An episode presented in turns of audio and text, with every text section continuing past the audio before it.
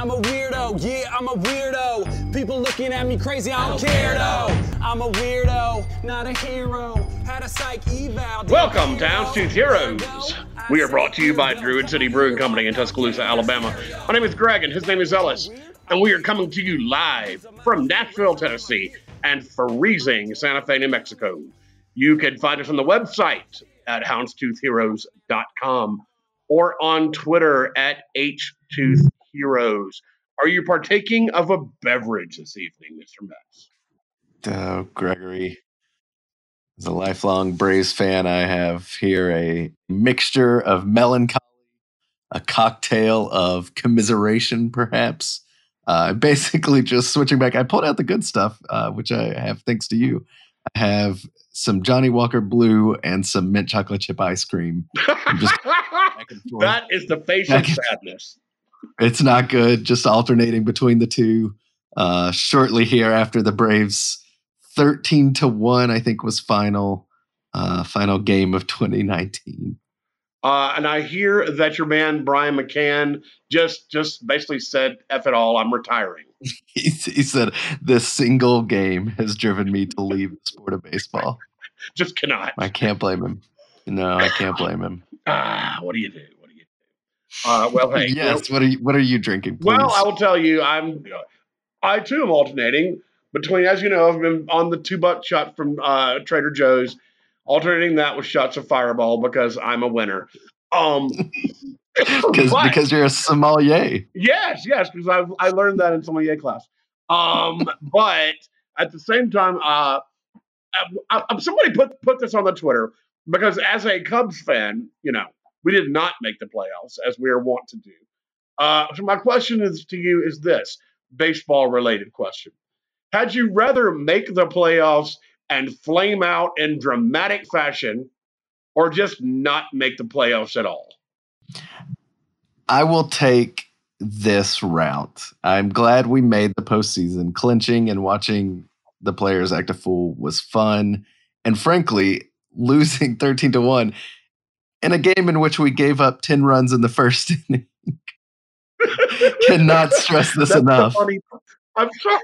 I'm sorry. I know you're a Braves fan, but that's the funniest part of it. No, about when it was 5-0, 4-0, I think leaves the door open for a comeback. 5-0, I began to laugh, and at least you can laugh in this situation. Whereas had we lost with 2 outs in the 9th, then it's just tears.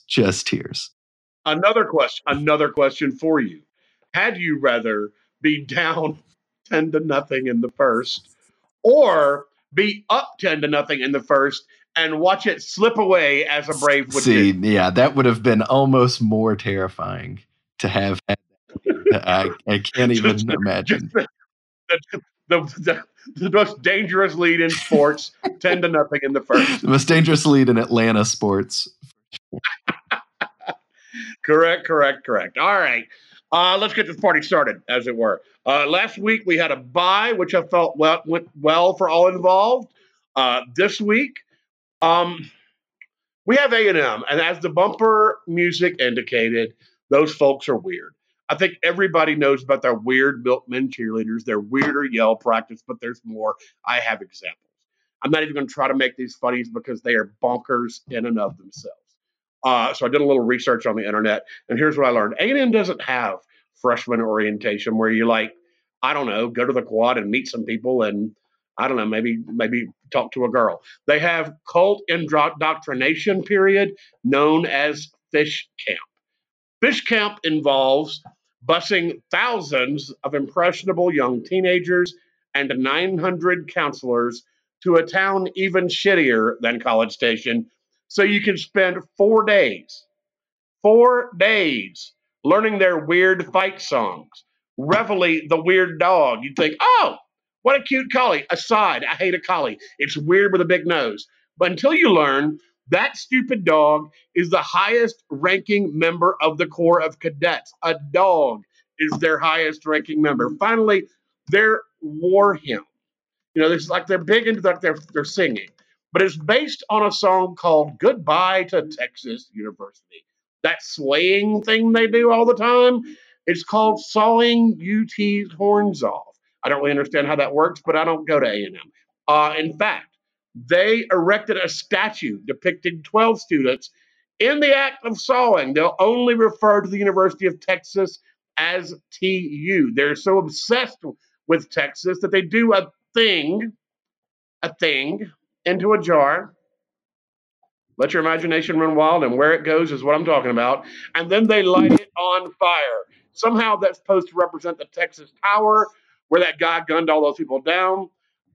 Anyway, look up the jar thing for yourself, because listener Lee is entirely too young to know about all that. So I'm done. And what I'm saying is they're weird. But let's get to you and your bit. And we're doing the bit? I guess we're doing the bit. Well, yeah, no, there's this bit that we've done. Listener Fred remembers Hottest take of this arbitrary time period. And we have done it in the past. So I think we're done. I think it was a good former segment of this here podcast. Oh, God. Yet another. Another in a long line, I should say. Yes, there's been quite a few. All right. So cool. So I hear, I made this up. I hear that you've had your nose to the grindstone researching the Aggies for the hero's enjoyment. Tell me, in your time not coming up with a hot take during an arbitrary time period, what did you learn about the Aggies, Mexi, if any? Ooh, Gregory, I broken so many sweats doing this here research. Let me tell you what I know. And this is good stuff that I certainly found out myself. So when Jimbo Fisher, he seems to develop a pattern when he is outgunned, like he will be on Saturday, in which he slows down the tempo of the game and tries to shorten it by limiting possessions of the opposing team.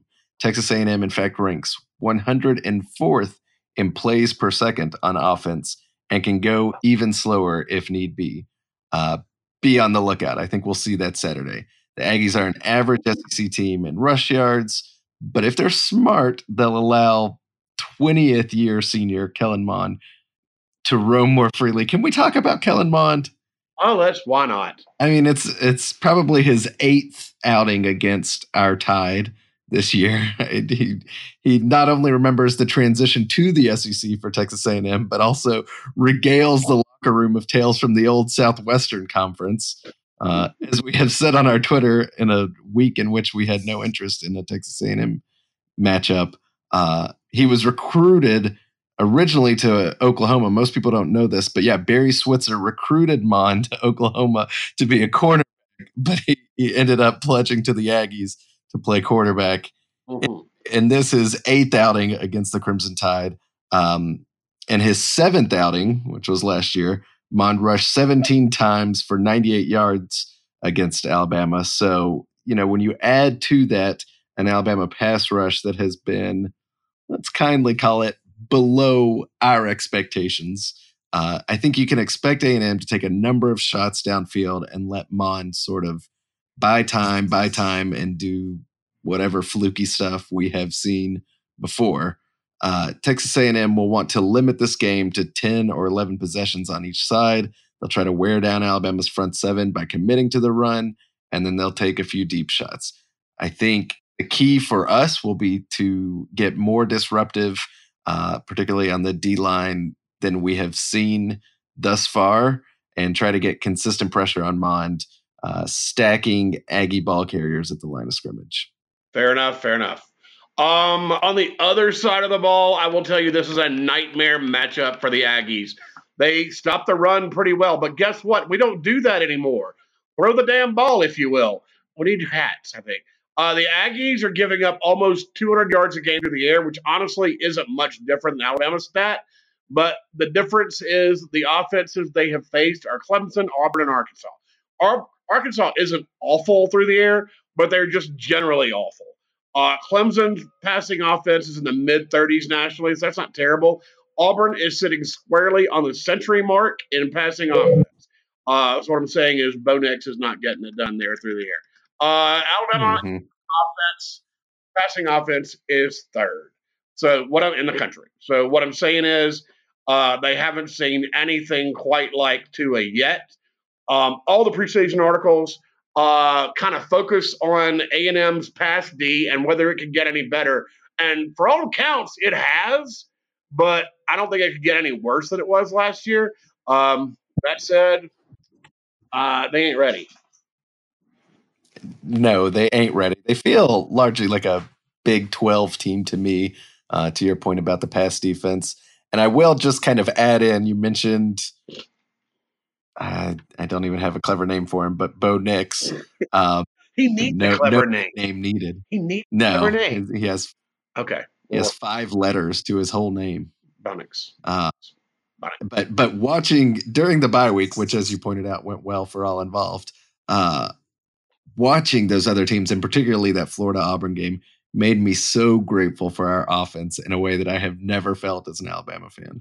I agree with you. I don't mean we're unstoppable, but when I look at the teams that have the top-ranked defenses, Florida is one of them. I don't see Florida really being able to stop us. LSU has some cornerbacks. They can score some points. That's going to be a that's going to be an exciting game to watch. But outside of that, I don't really see, and I hate to be that guy at this point because, you know, who likes an offense? But here we are liking an offense. I know. Right. So, but honestly, I just don't see anybody that can do anything to us defensively. Anyway, back to the A&M. Oh, speaking of, did you see the Herbie thing? Yes, and I wanted to address the Herbie thing. Let's talk about the Herbie thing. Apparently, the ESPN Game Day guys posted onto the Instagrams talking about Kyle Field and how it is supposed to be one of the most intimidating places to play, and yet A&M never seems to win the big games there. And apparently the numbers back them up because I'm nothing if not a numbers guy. Since 2000, ranked teams has failed fairly well in Kyle Field. They've won 26. They've lost just 12. The last 2 top teams to lose there were LSU and that 42-time overtime travesty last year. And in 2016, apparently Tennessee was ranked.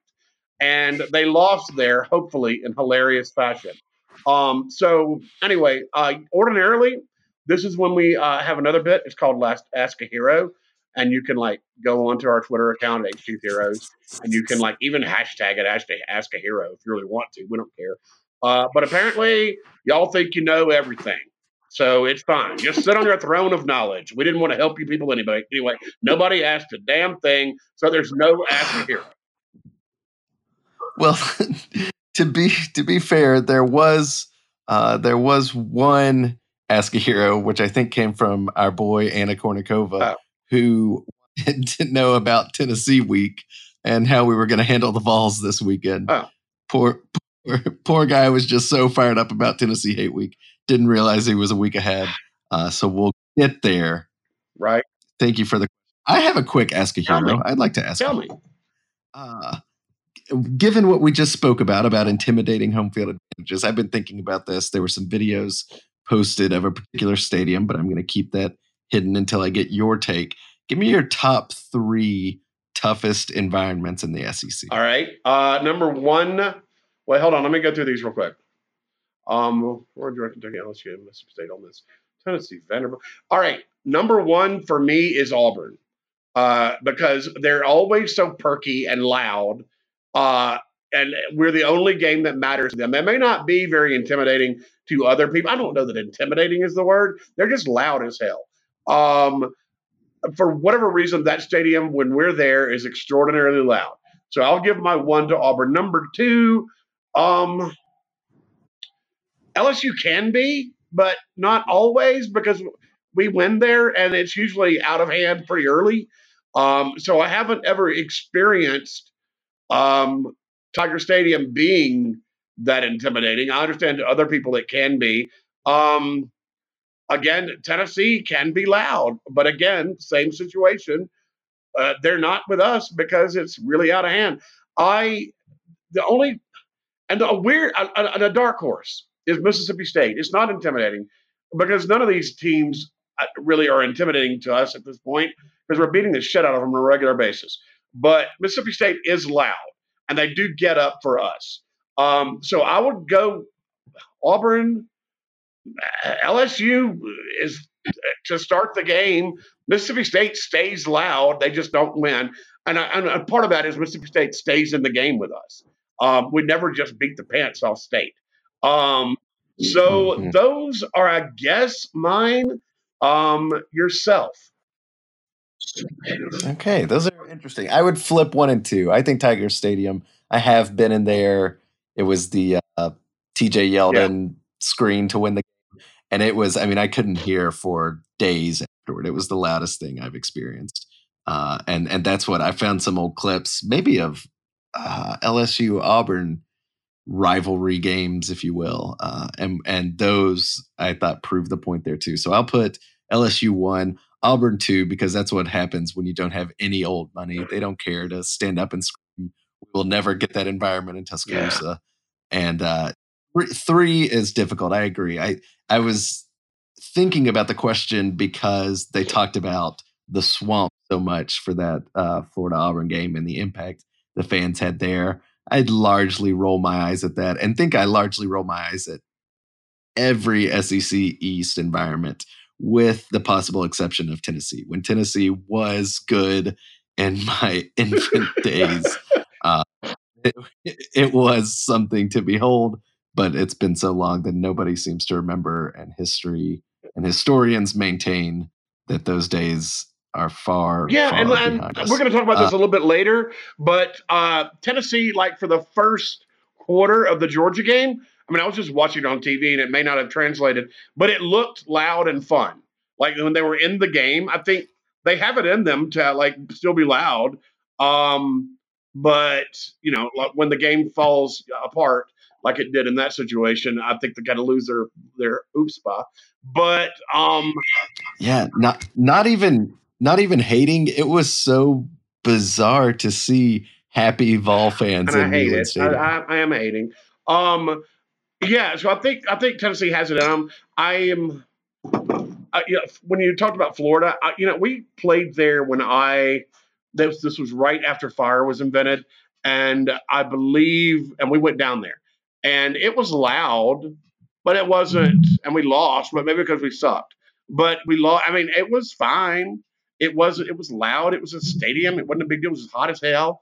I don't know how they do it. It's just hot all the time. And then Georgia, they're just so gross that it's not intimidating. It's not particularly loud. You just have to like avoid loogies being spit on you. I guess that is an intimidating environment, like trying to get to the Georgia Stadium because they're prone to attack you at any moment. That's true. Adults barking. Right. That should never happen. Nobody needs. Okay. Anyway. That wraps up Ask a Hero, in which we ask our own heroes. This is just the saddest podcast in the world. Now, and for so many years now. All right. Moving along to some wagering. Here we have 3 Southeastern Conference games, which we will be sure to line your wallets and make you irresistible to the ladies or gentlemen, whatever. We aren't here to judge like Carol. Anyway. Oh, got me tickled with the Carol joke. First up, an 8-point home fave against Ole Miss, who's coming off an impressive showing against maybe the worst team in Division I football, Vanderbilt Commodores. Gregory, who you hate? I could not hate Ole Miss any harder if this were their new chancellor. Which, by the way, I mean, I happen to go to, I'm not going to get into it. Look it up on your own time. Ole Miss is doing Ole Miss things with regard to their chancellor. But anyway, Ole Miss manages to score seemingly only when balls magically ricochet off their heads. And that seems to be about it, or at least in my experience. They have 2 very competent coordinators, neither of which can make up for their bozo of a head coach. Mizzou's defense is top 10 nationally. And look, you heard it here first. I took it on the chin the first game of this season because I was really high on Missouri. I thought they were probably, maybe not, they weren't going to win the East, but they were going to be damn close to to Georgia. I was predicting second, but then they went and laid an egg against Wyoming to start the season. But since then, by God, they've been on a roll. I hear Kelly Bryant, their quarterback, is going to play. Missouri, I would not want to play Missouri if I were anybody at this point. Missouri's good right now. Look for the Tigers to roll. Hating the Rebels as my hate of the week. Hate of the week. Nice. Nice. Thank you. Yeah. And, yourself? And, well, I just frankly wish you hadn't brought up that egg that was laid by Mizzou against Wyoming at the start of the year. Some of us on this podcast listened to your words and shortly had to take out a second mortgage just to keep the book. That was your first mistake. Yeah, no kidding. I mean, how long have we known each other? Come on. Yeah, you'd think I would learn. In any aspect of her life, never listen to me. I'm going to ride the rebel wave that was started last week, mostly so I can yell John Reese Plumlee in your ear. I will call you to when he starts doing the things he did back at Jackson Prep just last year, we think. Right. Well, as it turns out, okay, I've gotten to the bottom of this. Oh, no. John, it may be John Reese, it may be John Rice. I haven't gotten to the bottom of that. What I do know is he went to school in Hattiesburg. I don't know where in Hattiesburg. I don't know the Hattiesburg schools, but he is not a Jackson Prep alumni, which really throws a big bucket of water on my whole life. Yeah, I can't imagine that they're really taking well to that there in the Grove then. Right, exactly. Not a prep guy. Man, that changes it all for me. Okay, never mind. Now I'm hating the Rebels too. No. All right, fair. Next up, Lou of the Mississippi State fame. It travels to the Vol. Moo is a 6.5-point favorite at the Vol. Who you hating here, pal? I think Moo is probably the team this season that I have seen the fewest plays of. And I don't know if that's because they're not doing anything highlight worthy or they haven't played nobody or what the situation there is. But as you discussed, and we need to talk about, it was a new Vol team we saw. At least for a half, but even on into the second half, there was some fire. There was some chippiness. There was a forward pass, which was something to behold. Get on out. I promise you. I'm going to have to call bull. Look, I didn't see it, but I'm going to call bullshit. I don't know that Jeremy Pruitt knew what it was, but he seemed to respond well when the crowd cheered. I don't know. It's in Knoxville. I think they're going to maintain some energy. What I would love to see is like really just a replay of the BYU game. If every Tennessee game could end just like that BYU game did, where they were so certain of victory and even like 97-point-something percent favored to seal the victory and then have it all ripped away. That's what I would like. I hope it happens late, and I hope Moo wins but doesn't cover. So I'll hate the Moo here. Yeah, I'm like you. Honestly, Moo had a lot of expectations going into this season, and I haven't watched them a lot. I don't know what happened. I don't know who they've beaten. I don't know who they've lost to. In fact, I know nothing about Moo. So this was absolutely me just guessing things, as I do with most things in life. As we mentioned, though, the Vol played its best half of football against Georgia last week. They still got blown out, but Georgia's running on a different schedule than Vol. There's 5 or 6 elite teams. There's some middle teams, and then there's the bottom. Then there's the rest, and the Vols are among the rest. I think they're one of the better teams among the rest, but they're still among the rest. I think the Vols, although they played well for them, I think they're outmatched here. Again, I'm saying that based on absolutely nothing. I think they keep it close for a half, but I think Moo covers by a touchdown. Therefore, I'm going to hate the Vol. Next up, we got the big game of the week, man. The Florida Gator is traveling to LSU. It's a night game. Before we get to that, can we talk about LSU people and their fucking night game stuff? Do we have to? I want to. I mean, they're obsessed. I really honestly believe if they could go 0-12 and play every game at night, they would be just as happy as anybody else. Yeah, no, I think it is their love and pride and joy right now. Well, and then a guy on Twitter who I like very much talked about, well, we invented night games because we put in lights in the 30s. We put in lights in 1937. I don't know if that was before or after, but, you know, just because you invented the wheel doesn't mean you do it better than anybody else. Invented night games. Yeah, they invented night games. That's where we are. That's where we are with them. Anyway. The Florida's traveling LSU. They're getting 13 football points. That line was insane to me when it came out. It was 13.5 when it came out.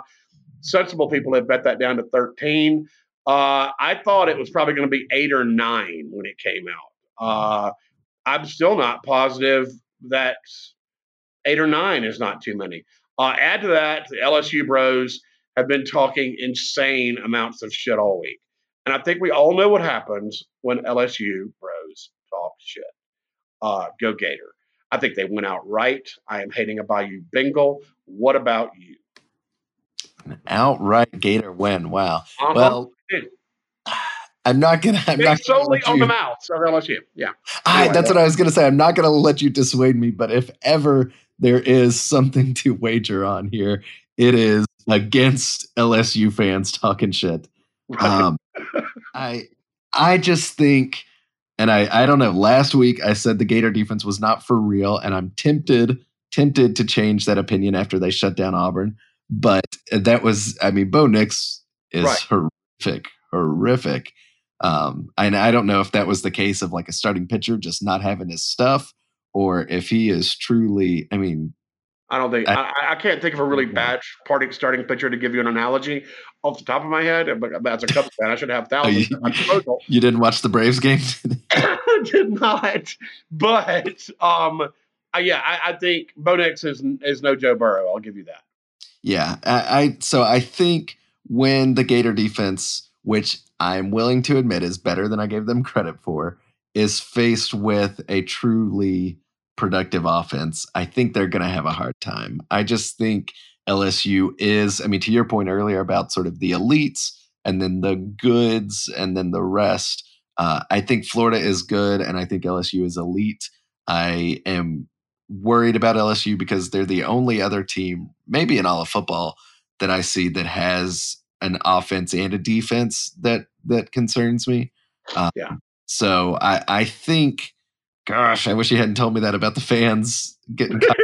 I think LSU gets it together, probably forces some turnovers from your boy Trask, and I like them to cover 13.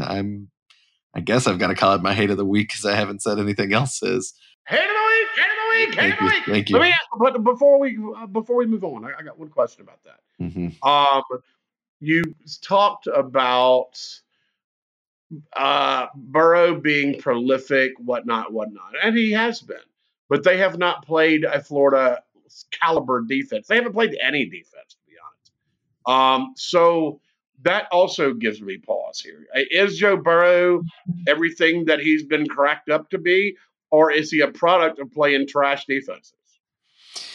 Yeah, this should finally give us that answer. If he is what the hype says he is, it is the greatest turnaround story in college football history, because he was total and complete trash last season. Maybe not the greatest college football history, but it would be unprecedented in recent history, I think.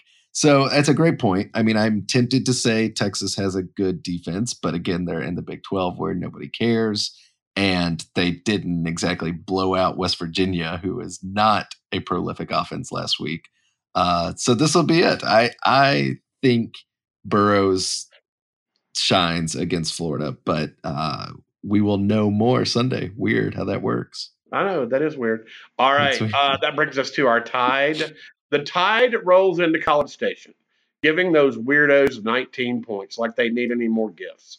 I honestly think that number is about right. Given the history, I think the Aggies score. They're 3-2. They lost to Auburn. They lost to Clemson. Those are both respectable losses. I don't remember what happened in the Clemson game. I know the Auburn game was, it is what it is. I think Auburn's a good team. I still think our defense right now, I think they're going to be okay when it comes playoff time. Hopefully we'll be okay when it comes playoff time. But right now, I think the Aggies have enough to score points. It won't be enough to win, obviously, but it's enough for me to hate the Tide. Final score, 42, Crimson Tide, 24, Weirdos. What about you, my friend? Oh, you heard it here first. Gregory hates the Tide. Let me ask you to embark on an exercise of speculation with me briefly. I'd love to. What do you think Sabin's personal feelings toward Jimbo are? I don't know. Well, I mean, I don't know. Tell me yours, and I'll come up with an answer. I don't know that I know either. I can't imagine that a person who has ever come to know Jimbo personally has positive things to say toward him. I'll say this. In a way that's, I think everybody likes generally Kirby. I think everybody likes generally Muschamp. I don't think people like this guy very much. Even within their own camp, is that kind of what you're saying? Yeah. I mean, I have not met, aside from Kirby doing what he did when he left Alabama. It was kind of a dick move, but whatever. You look for an advantage and you take it. So that there might be some bad blood, but I'll say this: Kirby, for senior bowl practices in Mobile, I've gotten to be, down there a little bit and see Kirby interacting with people. And Kirby's a personable person. People seem to like Kirby. Same with Muschamp. I haven't seen him as up close and personal, but I've seen him interact with people, and he does not repel people. Jimbo seems to repel people. So I don't know what Sabin's thoughts are about him. I do know that Jimbo is not a terribly likable dude. But beyond that, I can't speculate on what, he may be fantastic one-on-one. I don't know. But that's my thought. Okay. I was curious. I mean, I think there, every time Sabin plays a former assistant, that is always a storyline now. I think we're going for 17-0 or 16-0 now against assistant. Yeah. I do. While we're talking about Jimbo, I also want to point out that he was the subject of one of my all-time favorite coaching change storylines in the media. We've seen flights tracked, we've seen dinner reservations, et cetera, but Jimbo's news that he was leaving Tallahassee broke when his Christmas tree appeared out on the curb in early. Was this before or after he got the hair plugs in the dock? I think that was his peak in Tallahassee. He was. Well, sure. If you're gonna get some hot divorced dad energy, get the hair plugs, get the dye, do your peak Tallahassee thing. I can't hate it. One can only dream. All right, back to the game. I think you're exactly right. I think Kellen Mond, he's seen the Crimson Tide something like 30 times now between his time as a redshirt and whatever. I think he is not intimidated by us, which is rare. I think he also is probably smart enough to recognize that our defense is not what he has seen in the past, which is an advantage for him. So yes, I think A&M scores some points. I'm not going to be happy about it, but I think we score all the points we want in the world. I'm going to go Tide 48. Shout out to The Watch, Joseph Bulivas, for the Miss PAT, and Weirdos 24. Does that give us a cover? Right. That gives you a cover. Yeah. All right. Fair enough. That will do it for another edition of Houndstooth Heroes. And as always, we will try to do better next week. Thank you to Bo and Elliot, as always, and all the good people at Druid City Brewing for keeping us hammered and losing our sunglasses on A&M Week. Take us home, my man. Blast from the past. Love you, Gregory. Love you. All right, y'all be good. Roll Tide.